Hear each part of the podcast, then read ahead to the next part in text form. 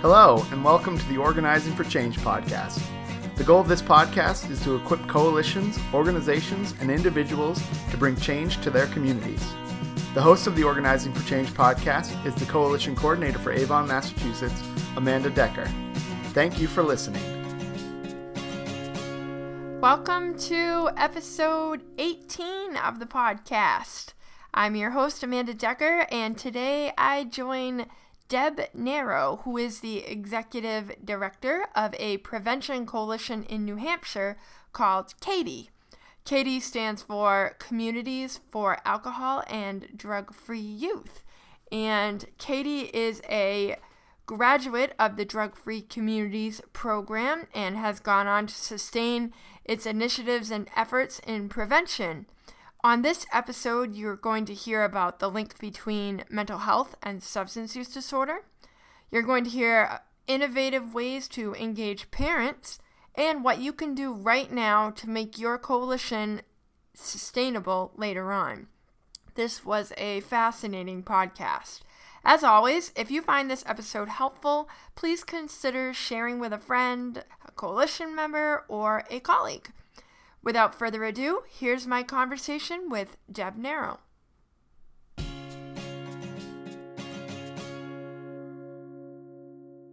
Welcome. I'm really excited that you're here, and I read a lot about your organization, CADY, online. But if you just want to tell our listeners a little bit about what your organization is and how it started and kind of how you're involved in it and what you do. Okay, I sure will. i am going to thank you, Amanda, first uh, for inviting uh, me to for this pod- podcast and to the whole Avon Coalition for Every Student.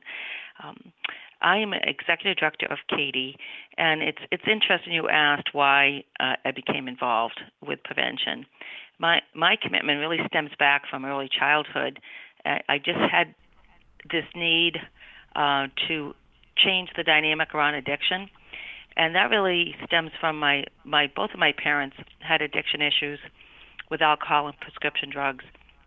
And I lost both of them, along with two of my siblings, to addiction, and three of them died by suicide. So I, I knew as a young child that this cycle needed to be broken, and it needs to start with each of us. Um, so before I was trained in the science of addiction, I, I I knew that addiction was not inevitable, that it was that it was a preventable disease, and then I just followed that that career path um, and have a master's in education, believe in skill building, and and have worked with program development and coalition building. Um, and I've been involved with CADY since the beginning as a founding board member, and um, I just I really I really love the whole local solutions for local problems uh, type of strategy, and and and really protecting children, um, preventing addiction, and saving lives is really at the you know the core of my commitment. And so now you're located in New Hampshire. Whereabouts in New Hampshire? You know, um, CADY is uh, we developed our our nonprofit uh, back in 1999, and um, the acronym, acronym stands for Communities for Alcohol and Drug Free Youth, and we are based in central New Hampshire. And uh, our mission really is uh, to prevent and reduce youth substance misuse, and we work with the young adult population as well to build healthy environments and promising futures. And um, I always say that, you know, in a nutshell, what is prevention? It's really preventing the problem before it starts. Absolutely. And and so we work with a, a three-tiered strategy of um, information, education, and collaboration. And we also serve as the Central New Hampshire Public Health Network. Oh, okay. And yeah. I noticed um, so, you you all had a pretty big event. Uh, you do an annual event, um, a regional prevention summit. Just I think just a few, yeah. maybe a week or two ago. But I noticed that your kind of theme was the whole link between mental illness and substance use. And I thought that was yeah. fascinating. And I just was wondering if you could tell us a little bit about your event and just maybe some key things that uh, your audience learned or that you all learned from. Sure. Sure, you, you're right. This is a big event, and we just had our 18th annual, and we had 270 people in attendance, uh, including the governor, U.S. senators, co- uh, Congresswoman, uh, Attorney General, state officials, and, and all of our coalition partners. And so it's an event that has grown uh, substantially over the years. Our first uh, summit 18 years ago, we had 25 people in the room. Uh, so we really have um, been very successful in mobilizing our community and our partners, partnerships so that we could sustain our operation over the long term. Um, so this year, not only did the elected officials speak about what's happening on the federal level with the opioid epidemic, but also um, we had uh, two uh, keynote speakers, and one of them was retired um, Supreme Court Justice in New Hampshire, um, John Broderick, and he spoke about his ho- own family's uh, journey through mental illness. He, um, his son had some significant issues, and they didn't understand and, and recognize the signs, as most of us won't, because we're unaware of, uh, you know, what are we looking for? You know, if you you don't know, begin to know the questions to ask, uh, and so they just thought, you know, he was a, a teenager exhibiting some, um, you know, difficult behaviors, and um, they, they, he had some problems. He had some significant problems, and um, it ended uh, with him uh, physically attacking his father and uh, well, while he was asleep, and he almost died. He had uh, he was in ICU, and this was this was broadcast around the nation because I mean he was a, you know, in such a prominent position, and um, he since learned they thought he had you know uh, alcohol problems, but they learned that he was self-medicating uh, with uh, alcohol, as many people with mental health diagnoses do, and it was exacerbating his problems. And so he, um, once he was identified and um, received proper treatment, he's now today very healthy, and the um, John Broderick is committed to ch- raising awareness and changing the culture around mental illness by reducing stigma. And he was a very, very powerful uh, speaker.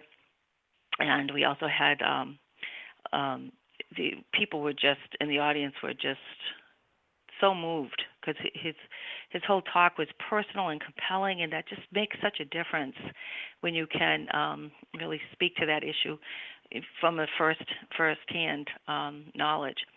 And then we had Lynn Lyons, and she's a social worker and a author and um, speaker, and she was so dynamic and uh, really spoke about anxiety and, and adolescence and um, some of the core contributing factors and some strategies for turning turning these um, situations around so that you can avoid stigmatizing the, the child so that they will get the, the, the help and treatment they need to move beyond and really thrive.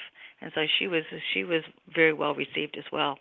So it was really it's a powerful day and I recommend that to all coalitions to do something like this. It's a capstone of all your hard work over the um, the the academic year, and um, it, it's really good. It's a, a celebration of sorts as well. Yeah, definitely. Of your accomplishment. Definitely. When you think about just why um, I mean, it seems like it would be kind of like common sense that mental illness and substance use would go hand in hand in so many situations. But why do you think that's really come to the, you know, come to light lately? And what are some things that maybe your community or your coalition has kind of changed over the years to realize that those uh, are strong co- correlation and kind of, um, you know, how to address that? Well, I think that probably about seven years ago, uh, when we did our youth risk behavior survey, um, we we would do the TAP, the Teen Assessment Project Survey, which is a parallel, and it um, I realized that we never really asked the youth why. What what were the contributing factors to their substance use, and um, that was a powerful question, the question why, and what we learned was um, a real eye opener for us at that time.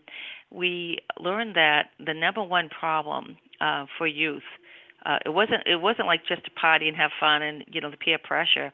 It was it was for stress reduction. That was the number one. Number two was to feel less depressed, and number three was um, because it was um, ba- basically fun. It was fun. That we that's what we expected to see. So we were very. Um, it might have been like eight years ago. Uh, we were one of the first coalitions to really ask that question, and um, it was a it changed the way we we did business. We really became um, very committed to looking. Let's really identify and educate and inform our communities on on the contributing factors, and um, you know how do we build protective factors? And uh, with identification, early identification, um, and uh, treatment.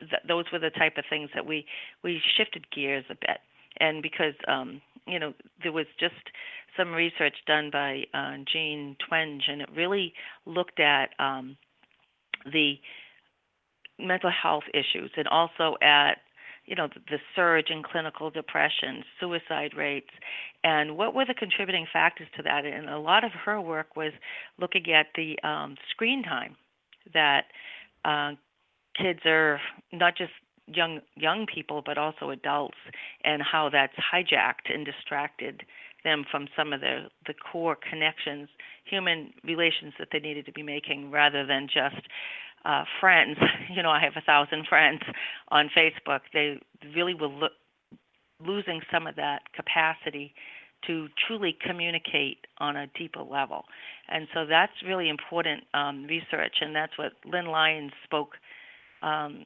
to that issue. And it, it makes us all look at our own behavior differently, which is so important for our kids, uh, you know, as role models. But that's a um, so we we became it raised our own awareness on the on the connection, and we work more closely now with with our mental health partners. Um, of course, we we are part of the public health network, so we're so we're at the table when we're looking at at the intersection of substance use disorders as well as uh, mental health. And there. Yeah, that's fascinating. I was just thinking. Yeah. Um, I was speaking to some young people the other day, and they were just telling me about just how social media just interferes but you know it can be good and bad and they were talking about how just the need to kind of compare themselves to whoever is posting you know they you know, compare yourself and say, is so and so having more fun than me? Or is so and so have a better life than me? Or, you know, maybe even say, I have a better life than so and so. And um, I think that's a really interesting, you know, topic to kind of dive into. It's a, yes, and it's a dangerous um, trend that, that we're seeing, and particularly with young girls. Uh, they're, they, that's something that they're they're recognizing that that impact of the comparison, comp, compare and contrast, is really um, impacting girls more so than than the, the males. Wow. And so it's um, there's a whole study. You could we could talk for hours just on that one topic right there, the screen time and um, the the female, you know, the girl, the, the their self image and um, always needing to feel like they're on as far as their you know the whole selfie movement the they ha- they have to be perfect, and eh, you, no one is, and so it, it's really very hard to help help them understand that that people are only putting their best f- face forward, and it's not it's not al- always fact based. Yeah, definitely. And I wonder too Tough how many times just communities you know, I think when I go out and talk to a lot of folks in our community anyway, they'll tell me again the reasons kids are using drugs and alcohol is that whole they just want to have fun or peer pressure, but it's kind of uh, talking about there are different issues that are emerging that really are the root causes of why some young people are using in the first place. And I think it's important to have those conversations because the strategies that we put out there you know, should reflect what's actually going on and to educate our community. So, how do you educate your community? Because they might look for you to do strategies around peer pressure or do strategies around, you know, drinking's not fun kind of thing. But really, what you're talking about is some of the strategies that you might be doing. People might not see that correlation. So, how do you tell your community um, and make that correlation for them? Well, we tr- we um, we have a you know a multi faceted uh, you know communication strategies. So we work with um, we have a newspaper column, the CADY Corner. We've been doing that for 14 years now, where we write columns on a weekly basis. Um, many of those are included in the, the Prevention Accelerator, and that's all research based information. And um, we have that. We, we do um, public outreach events uh, for parents. We did a big one last year called Teach Our Children Well, and we had 275 people in, in attendance. And um, we did that in collaboration with a local. Um, it's a performing arts center, so we had the you know the that donated to us for the night, and we had a big program. We have um, ongoing school programs. We have in school and community based programming, and, um, and so the so we're we partner at a very high level with our schools. We have um, we have youth programs that we have developed. We have a a youth entrepreneurship program, which is really one of the only youth employment programs, you know, in New Hampshire, and that was recognized by the White House in, back in 2012 as a program to emulate. We have um, youth empowerment, you know, peer leadership programs, and we just started this year, which is quite fascinating. This little, it's a junior youth advisory and um, action club where we have fifth graders. Mm-hmm. We have mm. 25 fifth graders that are um, peer prevention leaders. We work with them and develop their skill sets, and they presented at the prevention summit and just knocked the socks off of off of uh, the attendees. They were just fabulous. And um, then we have our youth um, advisory council. They just did a huge um, educational program on uh, juuling, on the new vaping trend that schools are really struggling with. It's um, really caught fire. And um, so they did this, and the state of New Hampshire is taking their program and um, basically spreading that statewide because they did oh. such a great job on that. And of course, that's all adult guided by our prevention specialists. But they are um, just so really developing the kids' knowledge base and their skills um, so that they themselves can become role models and leaders. That's something that we that we um, do as well. So we have multiple levels of outreach to the community, and we started this just this past year, the Parent Advisory Council, because we've really noticed that one of the challenges we faced, and we had to discontinue this. The it's an evidence-based program, guiding good choices. We couldn't even pay parents to come to that. Uh, they they couldn't make the commitment to make a multi-week commitment to um, you know c- coming to a program. Sure. And we saw that that just it was that was one of the challenges we faced. How are we going to get information out to parents? And um, other than through you know channels like Facebook or um, you know because we use social media as well, but parents can't always get out of the house to go um, go to meetings, and a lot of it is that they are now so um, married to social media and so what we do is we live stream all of our events. What now. a great idea! So that so parents exactly the parents um, that that idea came from the Parent Advisory Council. Just this past year, we we launched this uh, where we would bring parents in um, and we meet quarterly. And so all of the decisions that we make are impacting their lives and their children's lives. So we wanted them to be on the front line uh, as far as input to decision making. So it's a, sort of a bi-directional communication nexus and it's working beautifully.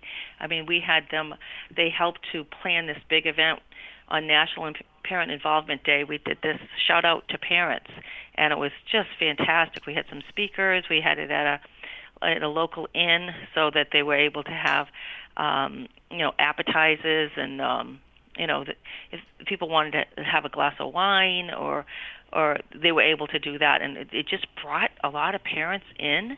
And so now they're really committed to uh, this prevention mission. And we have them we have their kids and um, they they their ideas are just something that we may not have um, landed on you know, internally. So that's um, so that that's something an- another way because we had we were having trouble trying to get information out to parents w- through the this the guiding good choices.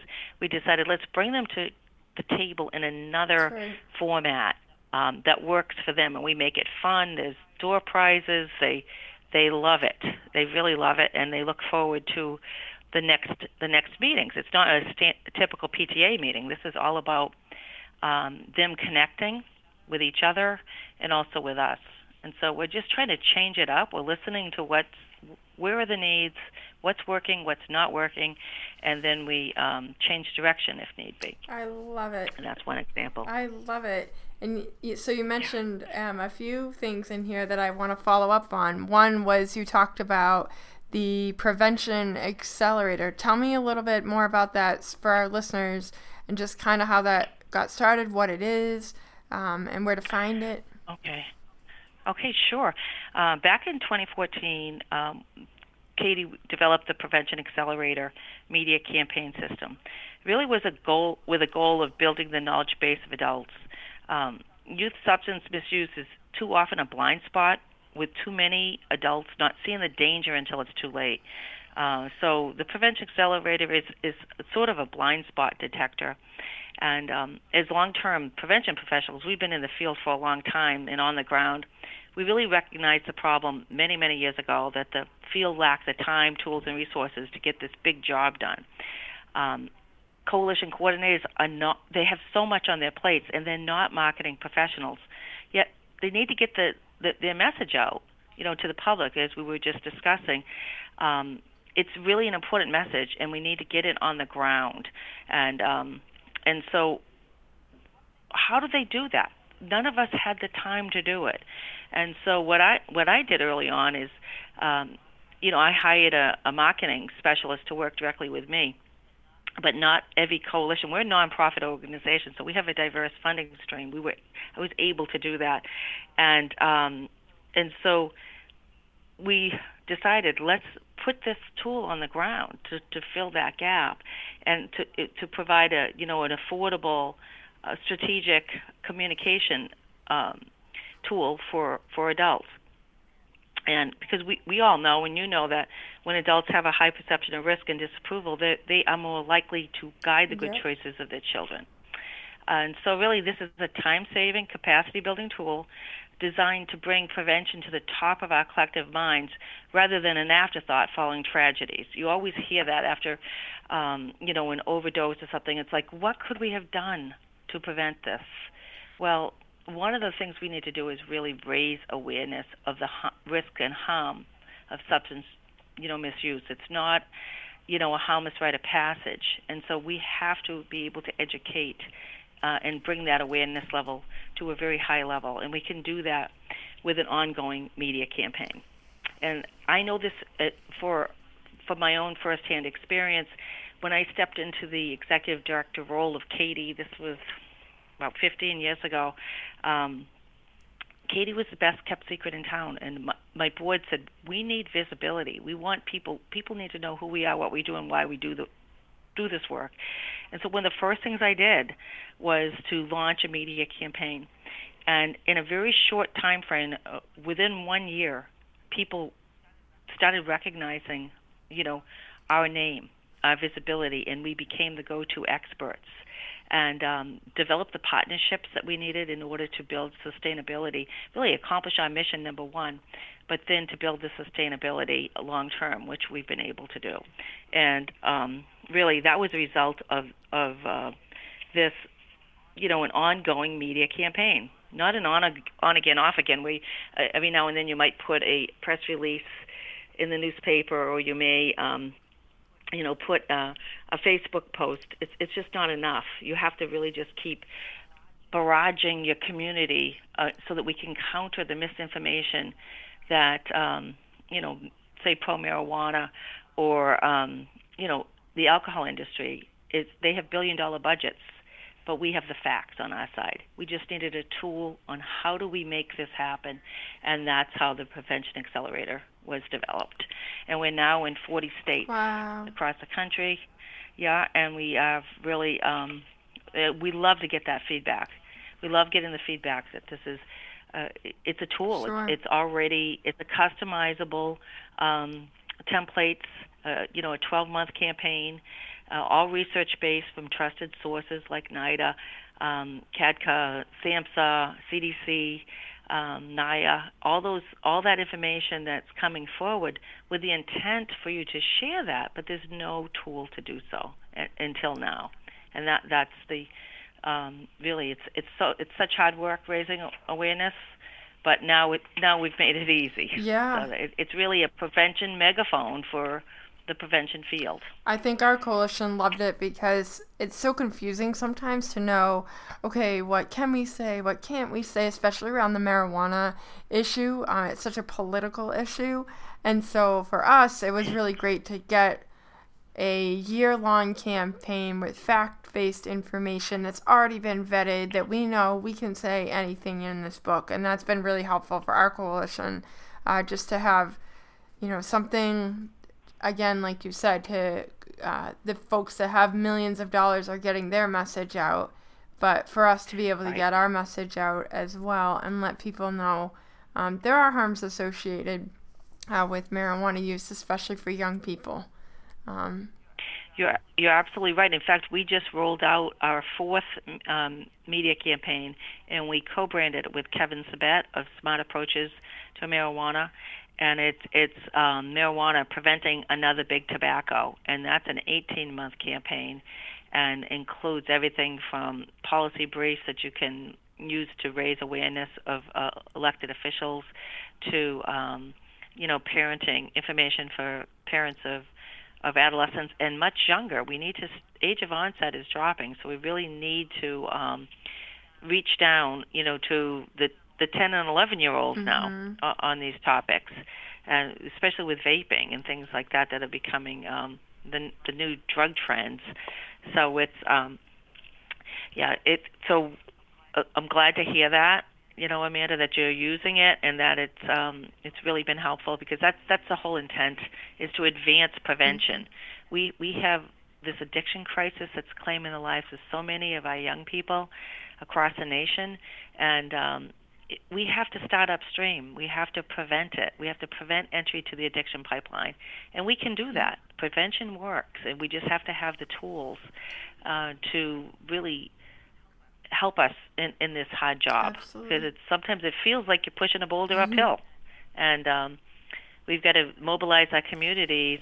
And in order to do that, you have to raise awareness on the issues that surround it. Absolutely. it. And I liked when you were saying too that having your media campaign helped with your sustainability. So I know uh, that CADY was funded by a drug free communities grant. I'm not sure what your roots were, but yes. maybe if you could yes. just talk a little bit about how you started out with funding and just how uh, you're sustaining the work now without that oh. funding.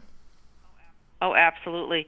Well, it's um, we we were initially funded through a um, through a state incentive grant, and then a couple years into our uh, coalition, we were awarded the the DFC, the Drug Free Communities grant, through SAMHSA, and we we ended up being a 10-year grantee, and from 2003 to 2013, and then the grant came to a close. It's 10 years and out and I remember feeling panic as we were approaching that that deadline, um, because you become um, dependent on grants, and that's a very dangerous thing, because then they're never uh, intended to last forever. There's a there's a begin time and an end time for a reason. You know, they want you to sustain that work.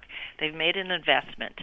Um, SAMHSA, over a 10-year period, gave CADY uh, 1.25 million dollars and as part as part of that was um, we had to write a sustainability plan. I, I can't remember what year it was in. I think it was might have been year seven, and now they require it in year two, which is really a smart thing. And so we wrote that, and not only did we write it, but we implemented it.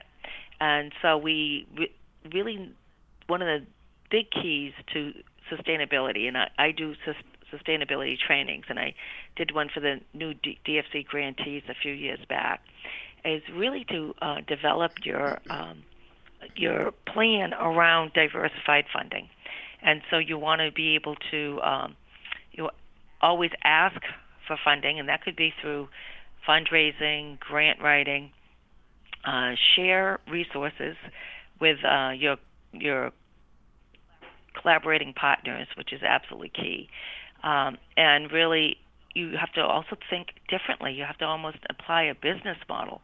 How can you earn income?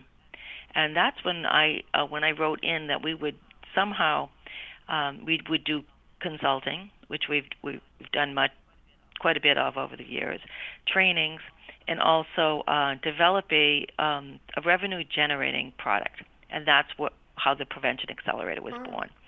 So we are we are funded through um, local. We have local funding through uh, municipalities in our, in our region, uh, state, um, county, uh, private. Uh, we have fundraisers. The uh, we have an we do an annual appeal. We have an annual mini golf tournament, which is huge. We have hundreds of partners in that, not only uh, for sponsors sponsorships, but also the teams themselves. I mean, the local police department sends two teams, the hospital, all types of uh, partners. So we look at we look at that in a um, in a major way that that's that we're looking at every po- potential funding stream, and we're looking at just we're going to be uh, doing a capital campaign to put an addition on our building. Um, a meeting with my board on Friday to determine, you know, to look at the architect's plans, and and then we'll start a capital campaign for that. But it it all comes through. You know, I'm absolutely uh, convinced that it it comes through awareness. If we if you don't build that awareness of your of your community and your partnerships, you can't mobilize Absolutely. those those partnerships, um, whether it comes to funding or to collaborate on uh, other initiatives or to underwrite um, you know, for example, our prevention summit, that we that's underwritten by all our partners and sponsors statewide. So it, it that has become a fundraiser. It, all the costs. We do a beautiful hot breakfast that's catered, um, the speakers and everything, and, and then we there's always some some funds left over that go to the youth programs. So it, it's really about um, a mobilized community that really buys in and partners on every aspect of your um, mission and, and your your whole strategic plan and sustainability plan. We're all, we're all in it together, Absolutely. pushing that boulder uphill. Yeah, and I think what you said so is fantastic because you're talking about. I, I think a lot of times prevention folks don't necessarily think about that media campaign or the awareness part. They're so focused on the issue itself, but not necessarily getting their name out there. And I think, you know, right. it's so important to remember that all the way from the beginning. It's the reason that you get your name out there is so people believe in it and want to continue to have the that support. Exactly, exactly, and that's why that's why the, the prevention accelerator is is twofold it's you're getting that information out there to raise awareness on the issue, the problem, and the solutions of substance misuse. And and on the second tier, you're raising awareness by your own branding. Mm-hmm. In every message that you send, you just it's so simple to just plug in your logo and your contact information, website or Facebook, it, it, so that th- these people are going to then you know connect the dots that you're the go-to expert in your region. And should there be a problem they're going to come to you and and then they're also going to support you. Absolutely. Um, you know by attending your events by uh, financial donations and partnerships. And that's the only way we can get this done. And and so I recognized that early when the when the CADY board said we need we need name recognition. We need brand recognition. How are we going to do it? And I said, the first thing I'm going to do is start a media campaign. Uh, because you it's it's environmental in nature. It just catches fire. Whereas you know I learned that when I was I was in the legislature for 6 years and I had a column in the newspaper and I whereas I would just really communicate some of the um the bills that we're working on in a kind of a folksy way bringing it down so people would understand because um, it's so technical in nature. And everywhere I went, people would stop and, and chat with me. People knew me.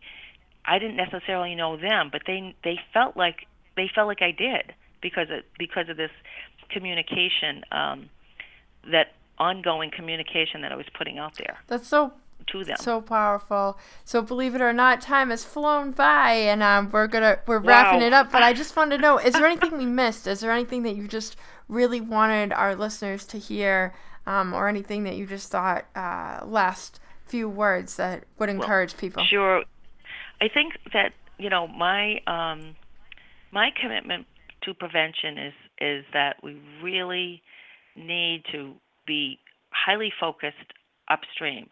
We're seeing people drowning in addiction today. And so we need to, we know that 90% of those struggling with addiction began using substances before the age of 18. We have those facts. So if we really want to make a commitment to end the addiction crisis, we need to start with our kids.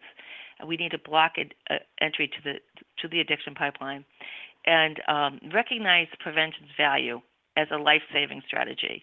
And funding needs to follow. I mean, um, prevention works, but it isn't free. On the on the federal level, they they put out just a pittance towards uh, primary prevention. Um, we we have to really focus on prevention as a priority, as as not only on local communities, state, federal. We have to we have to all be in it together, top down and bottom up. And and um, I think that prevention it needs to be a priority. That that's I, will end on that note. And it's not right now, and it needs to be. Yeah. It needs to be. It needs to be at the top of our minds, and um, we need to open our wallets, you know, to support this very important um, strategy. Well, Deb, this has been a fascinating conversation. Where can people find out more about you or your organization, uh, your website, or um, are you on social media, just so people can follow up? Yes. Yes, we're on social media. We also our website is uh, cadyinc.org, uh, and that's C A D Y I N C dot org. And um, you know, we welcome anyone to go to our website. You can learn more about our programs and our um, you know initiatives. And, and there's contact information as well. Awesome. We have videos. We have you, you name it. It, it it's a, a nice site, and we would love to have input. Awesome. And we'll post that in our uh, show notes so people can uh, click on there and take a look. Thank you so much. We really appreciate well, your time. Thanks so much, Amanda. It's, it's a, a, true pleasure, and I hope. Uh, thank you also for um, offering this opportunity, I think, to prevention across the country because it, it's so important, and you're doing a great public service there, and also to the whole field. So, thank you. For more information from today's podcast, check out our show notes. There you can find our contact information, social media, and website. Please get in touch with us if you have any comments or questions. And if you like today's podcast, please share it with your friends. Thanks for listening.